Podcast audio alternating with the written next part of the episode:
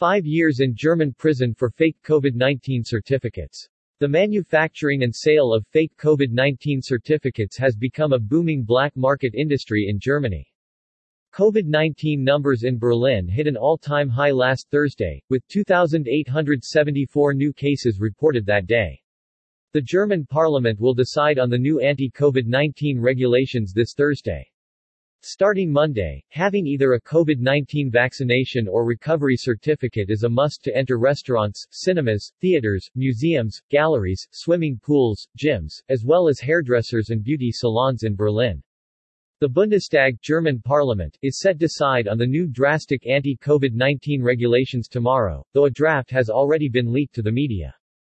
As Germany's likely future coalition government is looking to tighten the screws on the pandemic, people manufacturing and knowingly using counterfeit COVID-19 vaccination certificates could soon face up to five years behind bars. Fake COVID-19 test results and coronavirus recovery certificates will fall under the same crime category, with similar penalties for the counterfeiters and the holders. Everything envisaged in the new regulations was drafted by the Social Democrats, along with the Free Democratic and Green parties.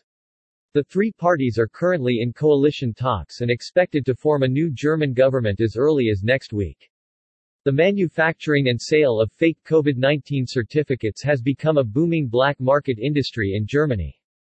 In just one such case reported by Der Spiegel in late October, a counterfeiter working at a pharmacy in Munich and her accomplice had produced over 500 fake digital certificates in the span of one month, raking in 350 euros for each one sold.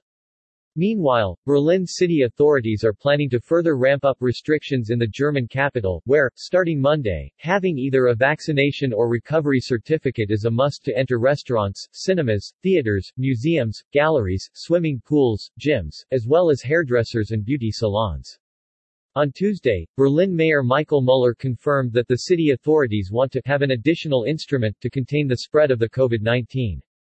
However, the mayor declined to elaborate on what the new measures will be.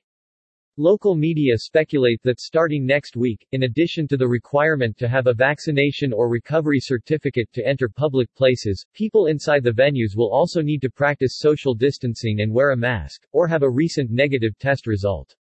All new city regulations and restriction come after COVID-19 numbers in Berlin hit an all-time high last Thursday, with 2,874 new coronavirus infection cases reported that day.